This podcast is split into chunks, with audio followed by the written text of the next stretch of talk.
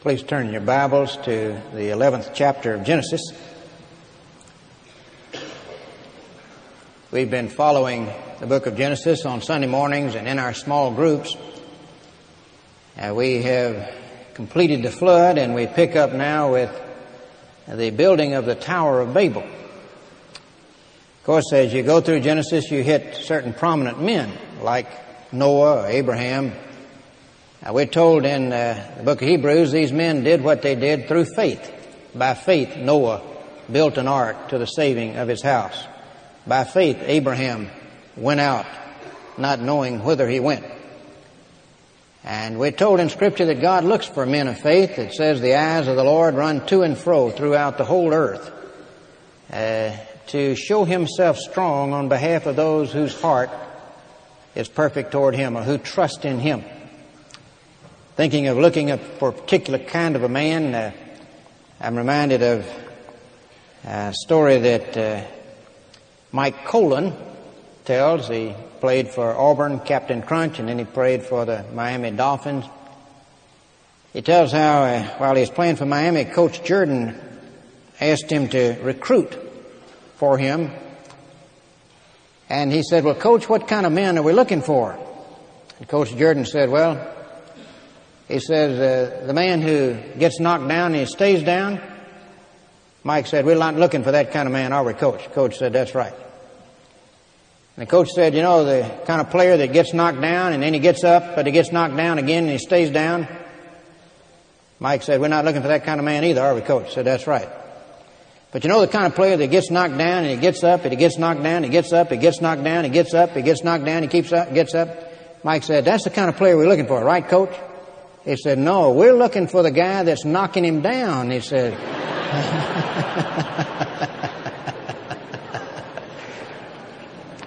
uh, Well, God's looking for fellows that knock him down, and uh, Noah was one such.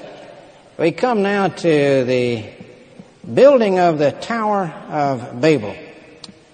Helmut Thielicke says that this ancient chronicle actually contains a compendium of the course of this world. Notice the unity of men at this point in verse 1. The whole earth was of one language and of one speech. It came to pass as they journeyed from the east that they found a plain in the land of Shinar and they dwelt there. Their unity. They come up with a great project.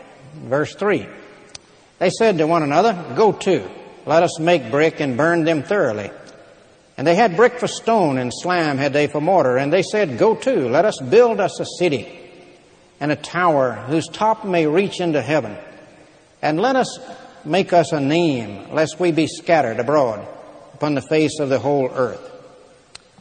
Archaeological investigations have discovered towers like this in that area of the world, close to Babylon, right on the borders of Babylon, the city of Babylon, which has been uncovered you find uh, two of these towers. They're called ziggurats. Uh, their base is about uh, a football field doubled, and they're, they are seven stories high, immense undertakings. They're made of burned brick, just like this one is described as being. The purpose here, let us build us a city and a tower whose top may reach unto heaven.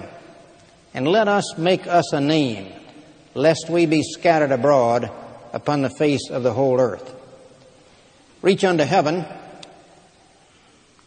Probably this was for the purpose of worship, but not worshiping the true God. They find on the top of these ziggurats uh, zodiacs. Uh, Babylon was apparently where astrology originated. They would worship the moon or the planets or the stars. False worship. Let us make us a name. They seek fame, glory, honor for themselves, not for God. Let us, uh, lest we be scattered abroad on the face of the whole earth. Francis Schaeffer says this is the uh, first public declaration of secular humanism let us make us a name. Lest we be scattered abroad upon the face of the whole earth. Their goal wasn't to fulfill God's will. He had commanded after the flood that they spread abroad and fill the earth, replenish the earth. But they decidedly and determinedly counteract that. They want to stay there. Derek Kidner, in his commentary, says men conscious of new abilities prepare to glorify and fortify themselves by collective effort. The elements of the story are timelessly characteristic of the spirit of the world. The project is typically grandiose. Men speak excitedly to one another about it, very much as modern man glories in his space projects and accomplishments. The point is, it wasn't God's city. It wasn't for God's glory. It was man's city for man's glory. Man conceives it, man constructs it. Uh, let us make a name for ourselves. Let us bring about the good society without God. Helmut Thielicke, in his book, How the World Began, comments on this undertaking. He's a German preacher and theologian. He says, when God said to man, subdue the earth, he had something totally different in mind. What God was saying to him was cultivate and fashion this created world in my name and as my representative. Pursue the art of reading and writing, practice the arts and sciences as a service of God.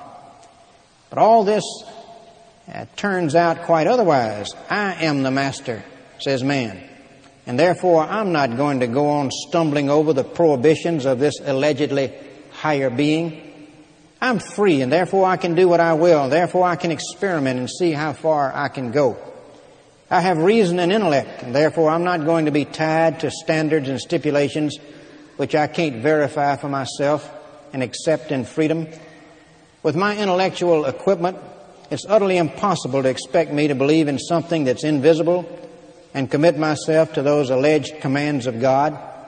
Am I not autonomous? Am I not Homo sapiens?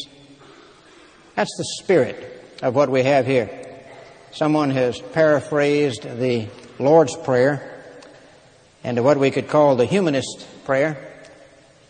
Our brethren who art on earth, hallowed be our name. Our kingdom come, our will be done on earth, for there is no heaven. We must get this day our daily bread. We neither forgive nor are forgiven. We fear not temptation, for we deliver ourselves from evil. For ours is the kingdom and the power, and there is no glory, nor forever. That's the spirit of this undertaking. Well, God intervenes. The intervention by God in verse 6 of verse 5. The Lord came down to see the city and the tower which the children of men builded. We have anthropomorphic language where God is described in human terms. The Lord came down. The Lord doesn't need to come down to see, but that's a, just putting it in human terms. And the Lord said, Behold, the people is one, and they have all one language. And uh, this they began to do. Now nothing will be restrained from them which they have imagined to do. God looks at it and he sees a note of foreboding. He says, better division than collective apostasy. As they labor at this, God's purpose for the world and for mankind will be thwarted. This will lead to a second culmination of evil like the one before the flood. And so God intervenes and God confounds their language. Verse 7 Go to, let us go down and there confound their language, that they may not understand one another's speech. So the Lord scattered them abroad from thence upon the face of all the earth, and they left off to build a city. Therefore is the name of it called Babel because the Lord did there confound the language of all the earth, and from thence did the Lord scatter them abroad upon the face of all the earth. Someone's written a limerick. The waters uproar, excuse me, their tower's impressive statistics pleased architects, boosters, and mystics. But their excessive pride caused the Lord to decide it was time for them to study linguistics. He confounds the language. How did all the different languages come about? Uh, the person who believes that all of this happened without God's hand by evolution per se would say, well, uh, it all began with an animal's trying to communicate with another animal. And then you had the naked ape who came along, man, and he grunted and gradually came up with a very simple language and then it got more and more complex until our day. But you know an interesting thing? As you go back in history, instead of language being simpler, it's more complex. Study uh, the Greek, the classical Greek of Socrates' day, 400, 500 BC, compared to Koine Greek, Classical Greek, much more complicated. Your people who work with the Aborigines or people like Don Richardson, who labors with tribes in New Guinea, he'll tell us that their language is much more complicated than our language. Uh, one verb may have a thousand different forms. Here's the biblical description of how the division of languages came about. And there's no natural explanation for this.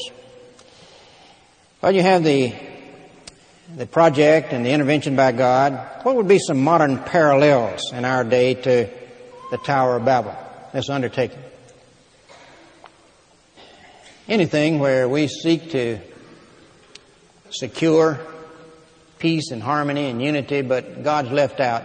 We're going to build a good society without God. It's doomed to failure. The United Nations, United Nations is doomed to failure man coming together. We're going to bring about peace in the world. Without God, it'll never happen. Communism is a good illustration of a modern Tower of Babel. Whittaker Chambers is a familiar name, I imagine. Whittaker Chambers was a famous communist spy in this country back in the 40s. He's the one who turned testimony on Alger Hiss, led to the conviction of Alger Hiss. Alger Hiss was a very close confidant of Roosevelt, was the architect of the Yalta Agreement and the United Nations. Whittaker Chambers broke with the Communist Party. He did so at great danger to himself and his family. And he wrote a book, The Witness, to explain to his children why he became a communist and why, the, why he left the Communist Party. And here's what he says to his children.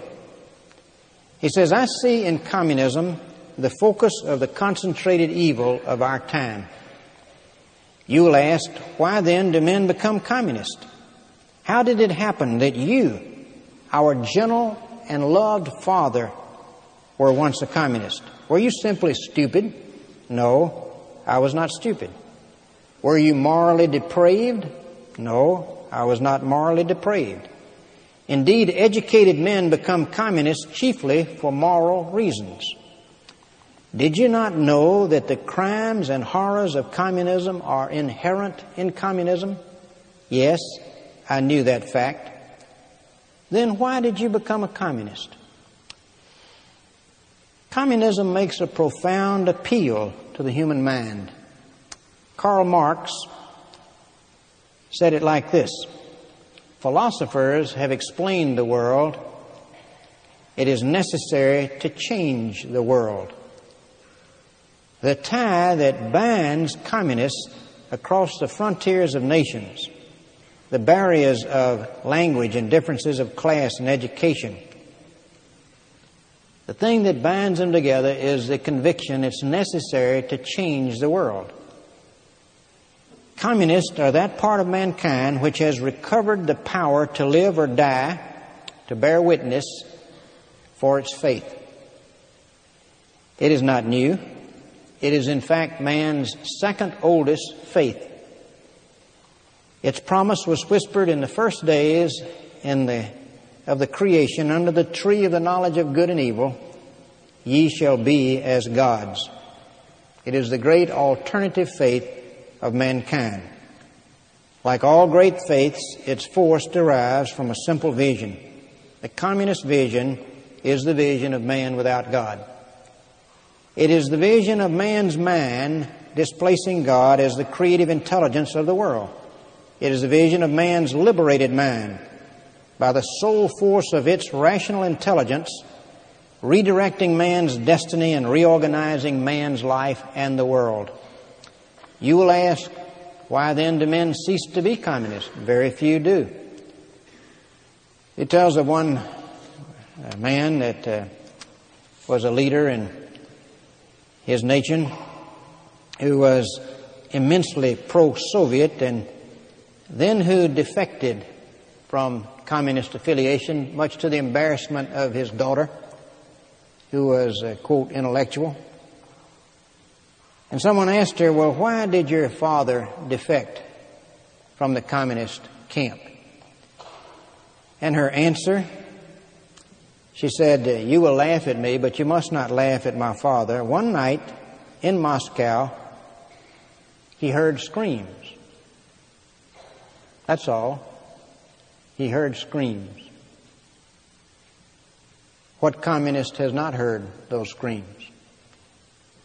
They come from husbands torn forever from their wives in midnight arrests. They come muffled from execution cellars of the secret police, and so on. That's part and parcel of communism. But he says, that's not why I broke. I was aware of those screams. What led to his break? One day he was sitting at the breakfast table watching his little girl eat breakfast. He loved his daughter. And as he looked at her, his eyes fell on her ear. He, the thought passed through my mind, he says, no. Those ears were not created by any chance coming together of atoms in nature, the communist view.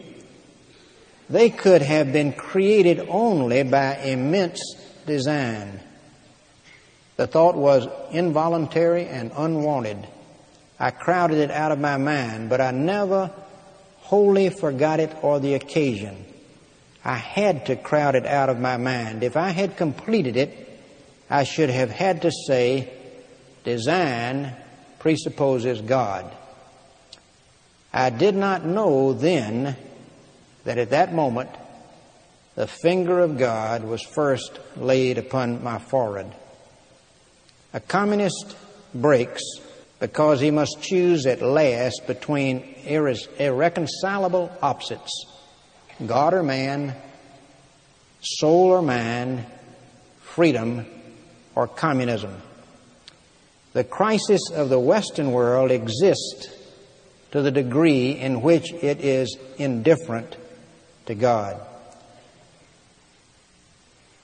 The only possible answer to the communist challenge, faith in God or faith in man, is the challenge, faith in God. Communism, a modern Tower of Babel. But materialism in the West, you have many here in the West who are not communists, but they live their life as practical atheists. Oh, they might say they believe in God, but they don't serve God. They serve man. They build their Tower of Babel. They live for the values of this world. Let us make us a name.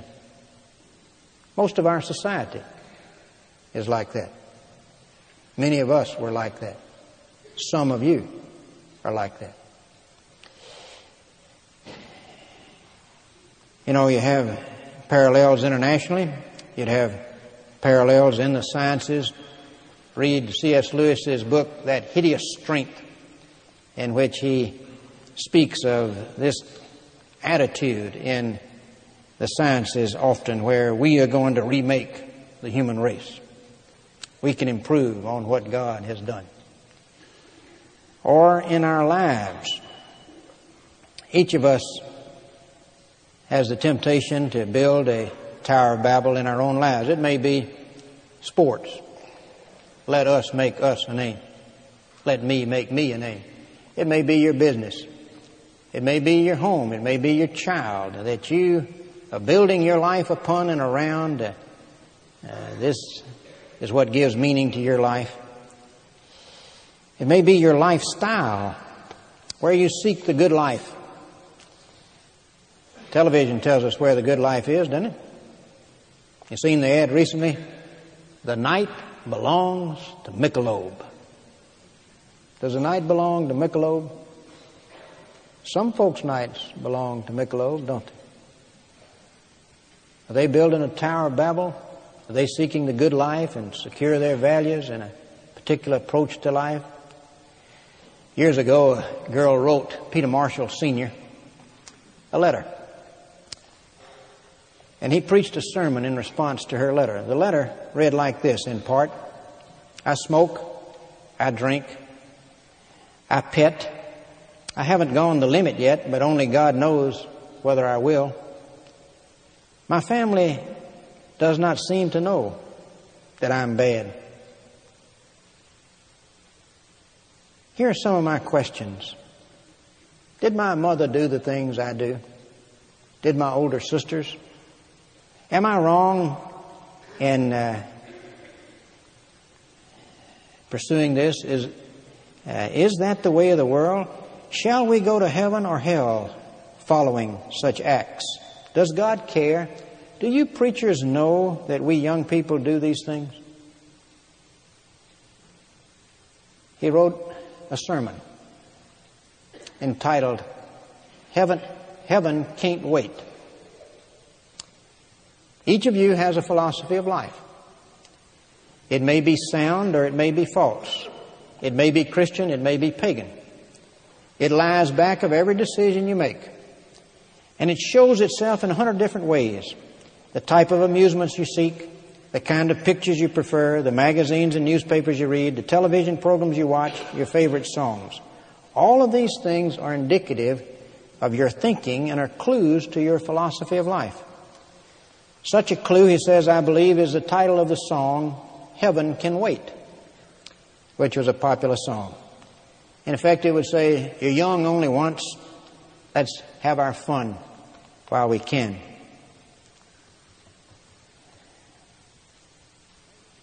Heaven can wait. Always there have been young people who've fallen victims to this pagan philosophy. It says, I wonder why so many young people are afraid of that which is high, afraid of high ideals, afraid of high thoughts of high morality. Most of you want to get married and you desire your marriage to be success. You would like to give yourself to something worthwhile. Inside, uh, there's stirrings and longings and a hunger for the real meaning of life. You're in search of happiness, he says, but you don't know where to find it or even how to look. So meanwhile, you say, let's don't worry. Live for today. Do what comes naturally. Heaven can wait. Can heaven wait? Will heaven wait? Heaven can't wait. Youth is the period when the most important decisions of life are particularly that God's guidance is needed for these. You make great decisions. It's in youth that we form our basic ideals and philosophies.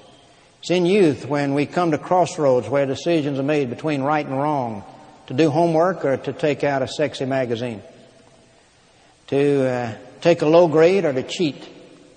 When we get caught doing something wrong, to tell the truth or to lie.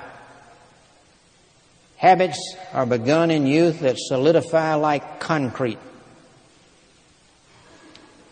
Choosing friends that help you lift your thinking or lower it by tempting you to do things that deep inside you know are wrong. It's usually in youth that we select a life partner. Joan of Arc was 17 when she was riding at the head of the army that liberated France from the English. John Calvin was 26 when he wrote his Institutes. Heaven can't wait. Youth is a crucial time. But voices that are unheeded have a way of being heard no more. You say, well, I guess you're right. Heaven can't wait. What do I need to do? Well, what you need to do is to make a real genuine, all out, no holds barred commitment to Jesus Christ. Where you say, Jesus Christ, I'm not going to build my city for my glory. I'm going to live my life for your glory. You're going to be the master and I'm going to be the servant. And my whole philosophy of life is you are the meaning of life. You are the Son of God. You came into this world to die for sinners. I am a sinner. I yield my will to you. I trust you to forgive me on the basis of your death, and I'm yours, and that's it. You call the shots. My life is yours. Everything I have is yours. I have decided to follow Jesus. No turning back. No turning back. The cross before me, the world behind me. No turning back. No turning back. Though no one join me, yet still I'll follow. No turning back. No turning back. You make that kind of a commitment. And then you follow up on it by doing those things that will promote Christian growth in your life. You associate with the people of God. You turn away from things that trip you up spiritually. You, you join that small group. You get involved in that youth activity. You get up daily and you give time to God's Word because man shall not live by bread alone.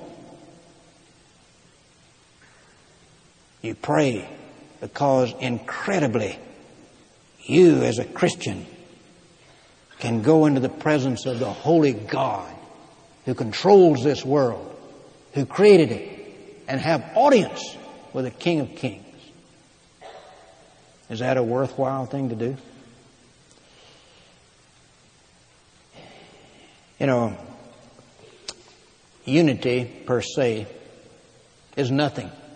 The question is, what are we united around and what are we united for? What is the spirit of the thing? Is God in it? Is God a part of it? Is it for His glory? Is it for our glory?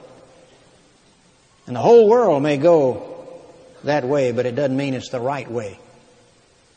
The broad road leads to destruction. Many there be that go there, says Christ. The things that they were seeking, security, meaning, purpose, something worthwhile to give yourself to, they're found in Christ. Jesus said, if any man will come after me, let him deny himself, take up the cross and follow me. Whoever will save his life shall lose it. If you save your life for yourself, you'll lose it. Whoever loses his life gives it to me. The same shall save it. What shall it profit a man if he gain the whole world and lose his own soul? There was a martyr of the third century by the name of Cyprian, Christian martyr. He wrote this to a friend. This is a cheerful world as I see it from my garden under the shadows of my vine. But if I were to ascend some high mountain and look over the wide lands, you know very well what I would see. Brigands on the highway, pirates on the sea, armies fighting, cities burning, in the amphitheaters, men murdered to, to please applauding crowds, selfishness and cruelty and misery and despair under all roofs. It is a bad world, Donatus an incredibly bad world. But I have discovered in the midst of it a quiet and holy people who have learned a great secret. They are despised and persecuted, but they care not. They have overcome the world. These people, Donatus, are Christians, and I am one of them. Heaven cannot wait. Let us pray.